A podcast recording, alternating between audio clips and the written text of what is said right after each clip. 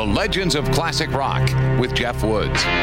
They claimed they were all brothers, and why not? All four had the same last name. They hailed from the New York City suburb where the Beatles had played in the summer of 64, Forest Hills. That wasn't the only thing they'd have in common. Their bassist was born Douglas Colvin, and he was inspired to lift the pseudonym Paul McCartney had used in the early days of the Beatles, checked into hotels as Paul Ramone, and so Colvin became Dee Dee Ramone. Guitarist John Cummings became Johnny Ramone. Drummer Jeffrey Hyman became Joey Ramone. And then realizing he couldn't keep up with the band's increasingly fast songs, he became the singer, while the band's manager took over on drums as Tommy Ramone. A band born in 74, signed in 76, out with more blistering two and three minute songs per album than any band anyone can think of, the Ramones. And the correlations to McCartney's old band continued with the 2002 assertion by Spin magazine that the Ramones were the second greatest rock and roll band ever, next to the Beatles.